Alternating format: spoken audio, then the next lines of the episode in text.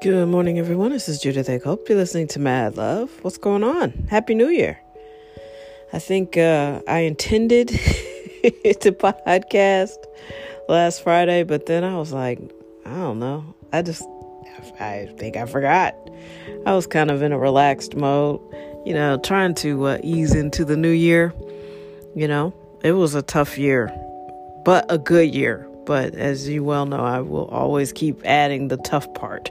There were tough parts, but uh, we're still here. I'm excited. Uh, the podcast had a, an amazing 2020, uh, really grew, surges in listenership. I appreciate the support. I really, really do. Um, as you guys know, I could not do this without you. It wouldn't make sense to just talk to myself. So I'm always kind of shocked after this will be my fourth season. I'm just always kind of shocked that people are uh, listening.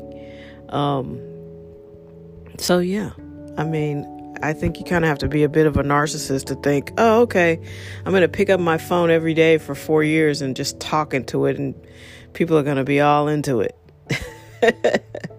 but you guys are, and it's very, very cool. So, thank you very much. We had a good year. Uh, looking forward to a new year.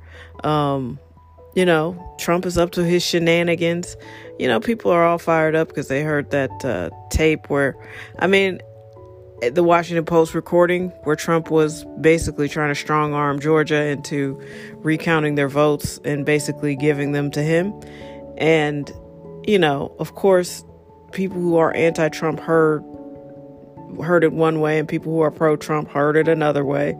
Um, their party reminds me a lot of a cult because he has learned to weaponize people who don't uh, like him or or report uh, negative things on him. So he has learned he has like whipped people's trust into a fury. His fan base.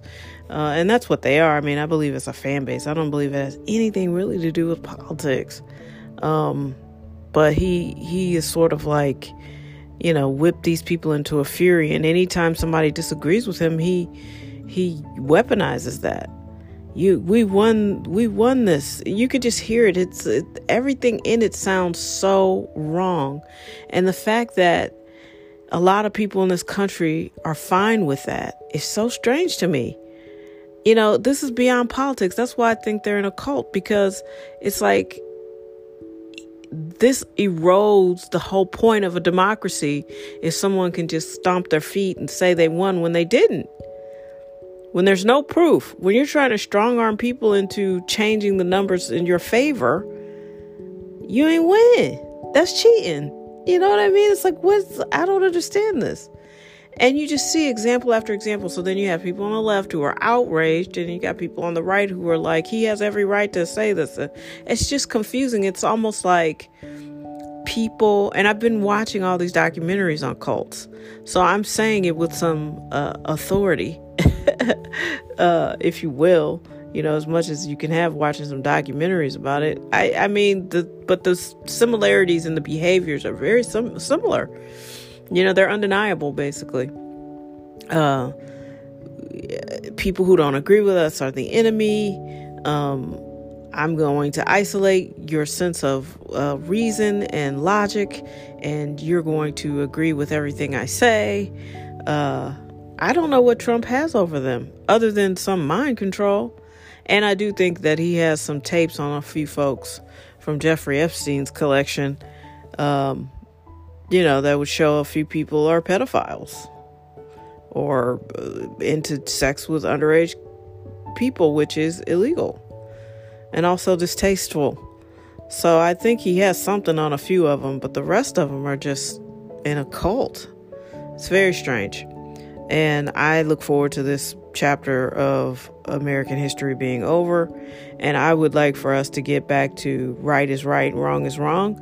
I mean, it, as long as we can um, stay in this gray zone where if I don't believe I did anything wrong, it's not wrong, that needs to go. Sometimes you just have to deal in absolutes. And, um, you know, the fiber of the democracy is all we have. And you've got China and Russia and a whole bunch of other places that uh, are looking to erode the democracy because it, you know, that for some reason that uh, helps them is if we are weakened. And, you know, I just don't understand it. I think a lot of these people's grandparents would lose their shit listening to them be so um, obviously anti uh, American, you know. Uh, people died in World War II to protect these freedoms, and it's like y'all don't y'all don't get that, you know. It's it's a fragile experiment, but I think uh, we will win. Uh, and I'm not a Democrat. I'm an independent. I hope that's clear. But I do believe uh, that everybody should vote, and it's better to participate in a broken system than not at all. And we participated en masse, and it's time for logic to be restored, and this whole I feel like I'm right, so I'm right thing needs to go away. You know? Um, yeah, and I think it's being fueled a lot by baby boomers.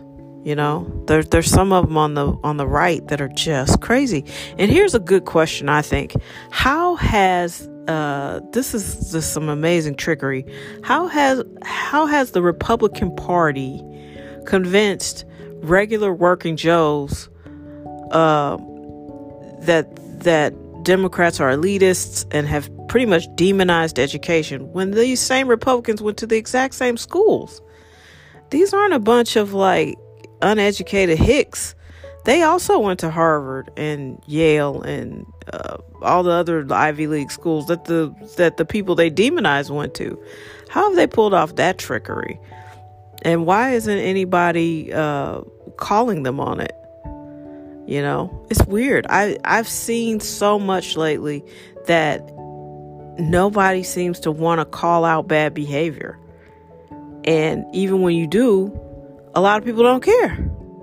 It's really weird. I this is a very strange time in history, I think.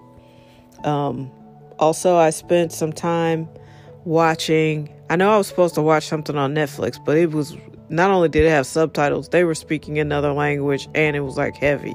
So I was like, okay, I'm going to pause that. I need to watch something light to ease into my 2021.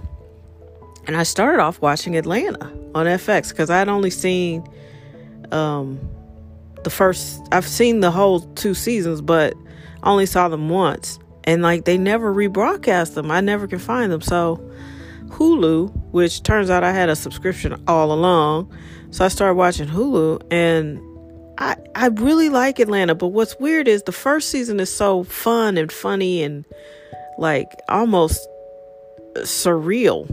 And then the second season is kind of dark and grim. I know it's called Robbin' season, but dang, I mean, it really, it's almost like they're two different shows. And I don't know that I, because there was such a gap between the first season and the second season, I don't know that I processed that fully and it's supposed to come back for two more seasons, but uh, Donald Glover was busy.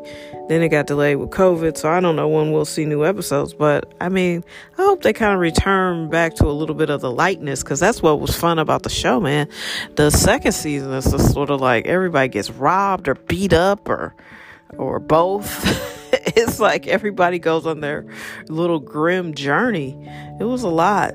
It was a lot going on in there. But I did enjoy it and I do recommend it if you have Hulu. Check out Atlanta. Also, um, I'm rewatching Carmichael Show, which is another comedy. It lasted a couple of seasons on NBC. I think it was just too much for NBC, but I did enjoy it. And um, so, yeah, that's what I'm watching these days.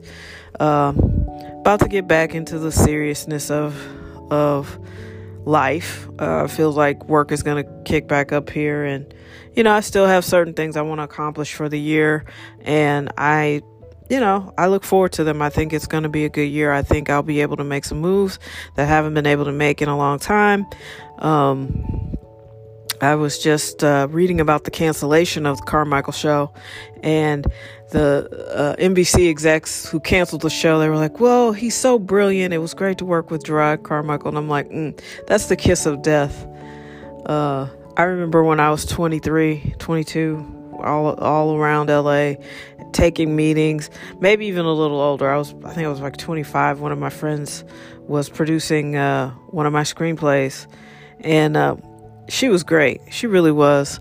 Uh, her name is Nicole, and uh, Nicole Franklin. She's a producer, and she was just really the first person who took my writing seriously and put their money where their mouth was. And she worked so hard, and we took a ton of meetings. She lived in LA, I lived in St. Louis, and I traveled back and forth. And she took a ton of meetings. We took a ton of meetings, and it was just the kiss of death is when they call you brilliant. Because they call you brilliant for two reasons. Uh, I don't know if they actually really think you're brilliant, but they say it because uh, maybe they do. But also, more than that, they want to make sure that if you go on and have a huge career, you remember that they were a fan. So everybody gets called brilliant. Oh, you're brilliant. But nobody's writing checks. So it was very, very strange. And uh, that was one of those uh, hard life lessons I had to learn. Much like everybody who wants to have sex with you doesn't love you. He was just saying that. and I'm not bitter about it. It's just one of those hard lessons girls have to learn. And it's like, wait, I don't think he really loved me. it was like that. Wait a minute. I don't think they really thought I was brilliant. But uh, anyway, I was reading that and I just chuckled. I'm like, ah, that business. But uh, I've tried to circumvent all of that by having my own company and greenlighting my own shit, you know. So we'll see. We'll see. I, am anticipating good things this year. Uh, it was a good year last year. It should be better the year this year. All right, friends. I hope all is well. I hope you guys have really um, launched yourself into this new year. I hope I had, you know, like I didn't hamper that. If I didn't help it, I hope I didn't hinder anything. Um, make sure you got your goals and the things you want to see done. Uh, I've started writing things out. It's really helpful. And it's tough because I'm kind of lazy. I don't like writing things out. But when you do that, it's really difficult to deny that you have a roadmap to the things that you desire. So, and you deserve those things. So, write it all out. Check yourself, you know, take a look at it every couple of months and be like, hey, I did that. I didn't do that. You know, tweak it. It's a living document. In fact, you know, uh, starting out, you may want to check it more often than that. You may want to check it on a like a weekly basis. Um, it's up to you. It's your life. Can you live? Yes. All right. Happy Monday. Let's get after it. Let's make big things happen. Dream big dreams and uh, you know, I'm thankful for you and I appreciate you. And uh, keep listening, keep sharing, keep supporting, keep following, liking, subscribing, all of that. Uh, I just can't express how grateful I am. And uh, I look forward to giving you some uh, super quality content coming here. I don't know what COVID is going to bring, obviously. It's surging and there's a, a new, more aggressive version. Um, so I don't know. We'll just have to play it by ear. But I'm here. I'm still working. I'm still trying to be my very best. And I hope you're doing the same. All right? All right.